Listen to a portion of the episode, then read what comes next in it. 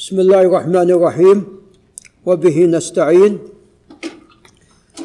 نحمده جل وعلا ونثني عليه الخير كله ونصلي ونسلم على نبينا محمد وعلى آله وأصحابه والتابعين لهم بإحسان إلى يوم الدين. أما بعد فتقدم لنا الكلام على حديث سلمان الفارسي رضي الله تعالى عنه والذي فيه قد أظلكم شهر عظيم شهر فيه ليلة خير من ألف شهر. من تقرب فيه بخصله من الخير كمن أدى فريضة فيما سواه ومن أدى فريضة كمن أدى سبعين فريضة فيما سواه وهو شهر أوله رحمة رحمة وأوسطه مغفرة وآخره عتق من النار. ومن فطر فيه صائما كان مغفرة لذنوبه وعتق رقبته من النار وكان له مثل أجره من غير أن ينتقص من أجره شيئا. نعم. وتقدم أن هذا الحديث ضعيف ولا يصح البتة. وتقدم أن طبعا هو يدور على علي بن زيد بن جدعان عن سعيد بن المسيب عن سلمان. وأن سعيد لا يعرف له سماع من سلمان وأن سعيدا لا يعرف له سماع من سلمان وقد تفرد به ابن جدعان فأين أصحاب سعيد وأين أهل المدينة؟ وابن جدعان بصري. وتقدم أن الأسانيد بل أن الأسانيد إلى علي بن زيد بن جدعان ليست بالقوية. وتقدم أن له طرق وإن كانت تمر بابن جدعان ومن هذه الطرق التي تقدم ذكرها طريق حكيم بن خزام وأنه وقع في بعض المصادر حكيم بن حزام وأكثر المصادر وهو الصواب حكيم بن خزام. نعم.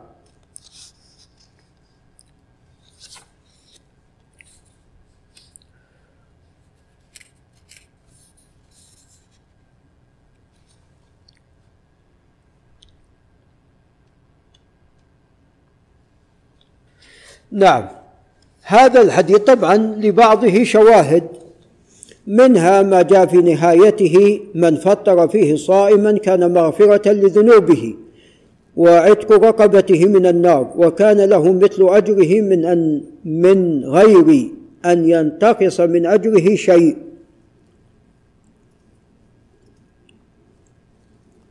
هذا بارك الله فيكم. له شواهد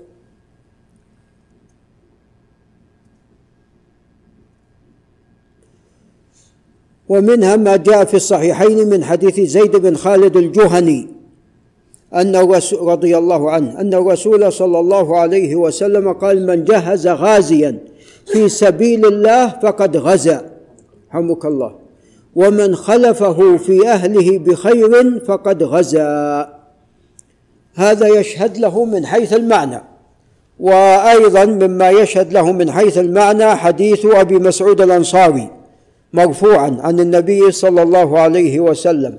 من دل على خير فله مثل أجر فاعله. ومنها ما جاء في صحيح مسلم من حديث العلاء بن عبد الرحمن عن أبيه عن أبي هريرة من دعا إلى هدى كان له من الأجر مثل أجور من تبعه لا ينقص لا ينقص ذلك من أجورهم شيئا. نعم. وقد جاء في حديث زيد. في حديث زيد بن خالد الذي عند الترمذي من فطر صائما فله مثل أجره. نعم. تنبيه قلت اختلف أهل العلم هل يكفي في تفطير هل يكفي تفطير الصائم بأي شيء؟ كان يعني حتى ولو بتمرة أم لا بد من إشباعه. وحد قلت وحديث زيد بن خالد يدل على الإشباع وهو قول أبي العباس بن تيمية. ولو ثبت حديث سلمان لكان نصا في المسألة ففيه من فطر صائما على تمرة أو شربة ماء أو مذقة لبن. وهذا لا يشبع لكن حديث سلمان لم يصح. الحديث الثاني أعطيت أعطيت أمتي خمس خصال في رمضان. لم تعطها أمة قبلهم. خلوف فم الصائم أطيب عند الله من ريح المسك. واحد. ثانيا وتستغفر لهم الملائكة حتى يفطروا. ثالثا ويزين الله عز وجل كل يوم جنته ثم يقول يوشك عبادي الصالحون أن, أن يلقوا عنهم المؤونة. ويصيروا أن يلقوا عنهم المؤونة والأذى ويصيروا إليك ويصفد فيه مردة الشياطين فلا يخلص فيه إلى ما كانوا يخلصون إليه في غيره ويغفر لهم في آخر ليلة. قيل أهي ليلة القدر؟ قال لا ولكن العامل إنما يوفى أجره إذا قضى عمله. هذا من الأحاديث التي تردد إذا جاء رمضان وهو حديث ضعيف. قد أخرجه الإمام أحمد والبزار وابن شاهين والبيهقي في الشعب. ابن شاهين في فضائل رمضان والبيهقي في الشعب وفضائل الأوقات والطحاوي في المشكل. والأصبهاني في الترغيب وابن أبي الدنيا في فضائل رمضان جميعهم من طريق يزيد بن هارون عن هشام بن أبي هشام. عن محمد بن الأسود عن أبي سلمة بن عبد الرحمن عن أبي هريرة عن أبي هريرة به قلت وإسناده ضعيف جدا لأمور. أولا هشام متروك. قال ابن معين وأبو داود والنسائي ليس بثقة. ثانيا شيخه فيه جهالة. وهو محمد بن الأسود.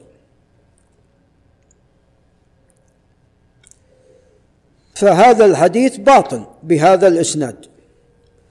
ثاني نعم وجاء من حديث جابر بمثله.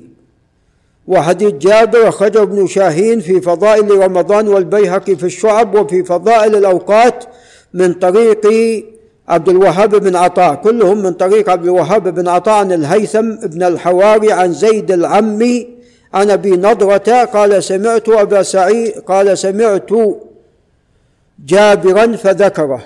وهذا أيضا إسناد لا يصح هيثم بن الحواري لا يعرف. زيد العمي ضعيف. قلت وما قاله السمعاني في أماليه كما في البدر المنير بأنه حديث حسن فيه نظر ولعله يقصد حسن ألفاظه. نعم بعض فقرات هذا الحديث قد جاءت في نصوص أخرى صحيحة ألا وهو خلوف فم الصائم أطيب عند الله من ريح المسك. فهذا ثبت في الصحيحين. من حديث الزهري عن سعيد بن المسيب عن أبي هريرة رضي الله عنه قال سمعت رسول الله صلى الله عليه وسلم يقول فوالذي نفس محمد بيده لخلوف فم الصائم اطيب عند الله من ريح المسك. نعم الحديث الثالث صوموا تصحوا. وهذا حديث مشهور جدا. وهو لا يصح. أيضا قد جاء عن جماعة من الصحابة ولا يصح منها شيء. أولا من حديث أبي هريرة أخرجه الطبراني في الأوسط والعقيلي في الضعفاء. من طريق محمد بن سليمان. عليكم السلام. وين عبد العزيز؟ عفوا. طيب هذا لك سنتين واحفظ له وحده نعم. هذا الحديث نعم أخرجه الطبراني في الأوسط والعقلي في الضعفاء من طريق محمد بن سليمان. قلت وقع في مطبوعة الضعفاء تحقيق حمد عبد المجيد السلفي رحمه الله محمد بن سليم بدل سليمان والذي يبدو أنه خطأ. والمزي لم يذكر في الرواة الذين رووا عن زهير من اسمه محمد بن سليم. عن زهير بن محمد عن سهيل بن أبي صالح عن أبيه عن أبي هريرة مرفوعا اغزوا تغنموا. وصوموا تصحوا وسافروا تستغنوا.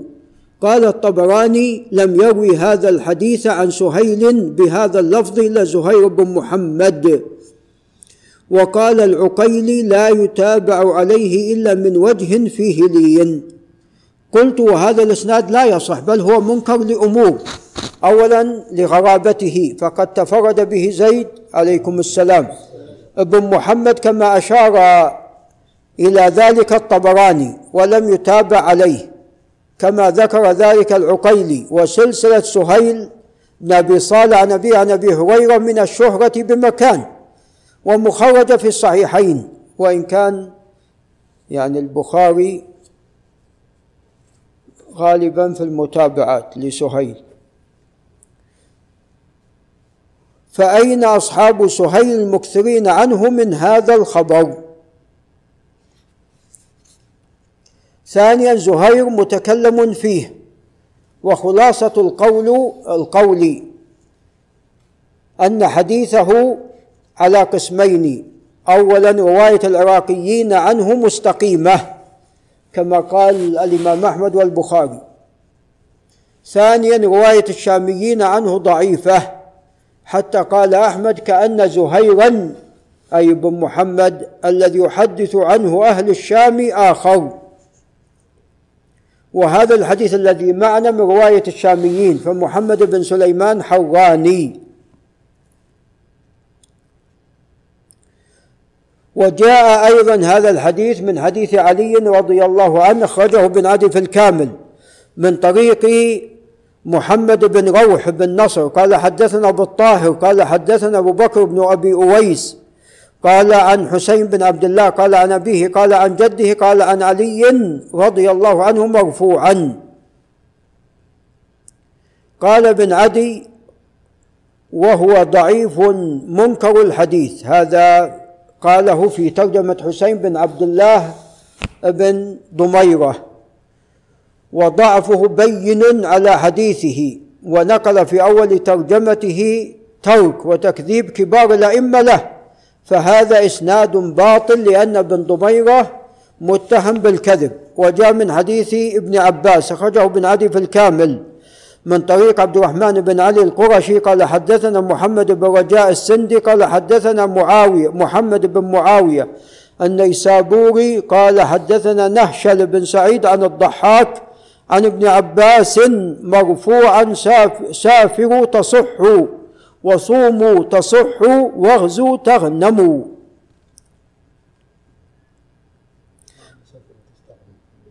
إيه لكن هذا يعني سافروا تصحوا. شوف طلع عند ابن عدي في الكابل لا هذا بس نقول لفظ ابن عدي. قال وهذا أيضا فنهشل بن سعيد متهم بالكذب. فتبين مما تقدم أن الحديث لا يصح بحال من جميع طرقه. شوفوا ترجمة نحشل بن سعيد عند ابن عدي.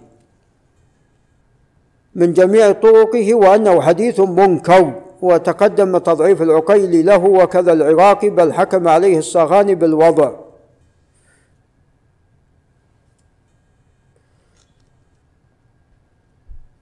وقد جاء من وجه آخر عند أحمد عن أبي هريرة بلفظ سافروا تصحوا واغزوا تستغنوا ولا يصح. وهذا مما يوهن هذا الخبر الاختلاف الذي وقع في متنه.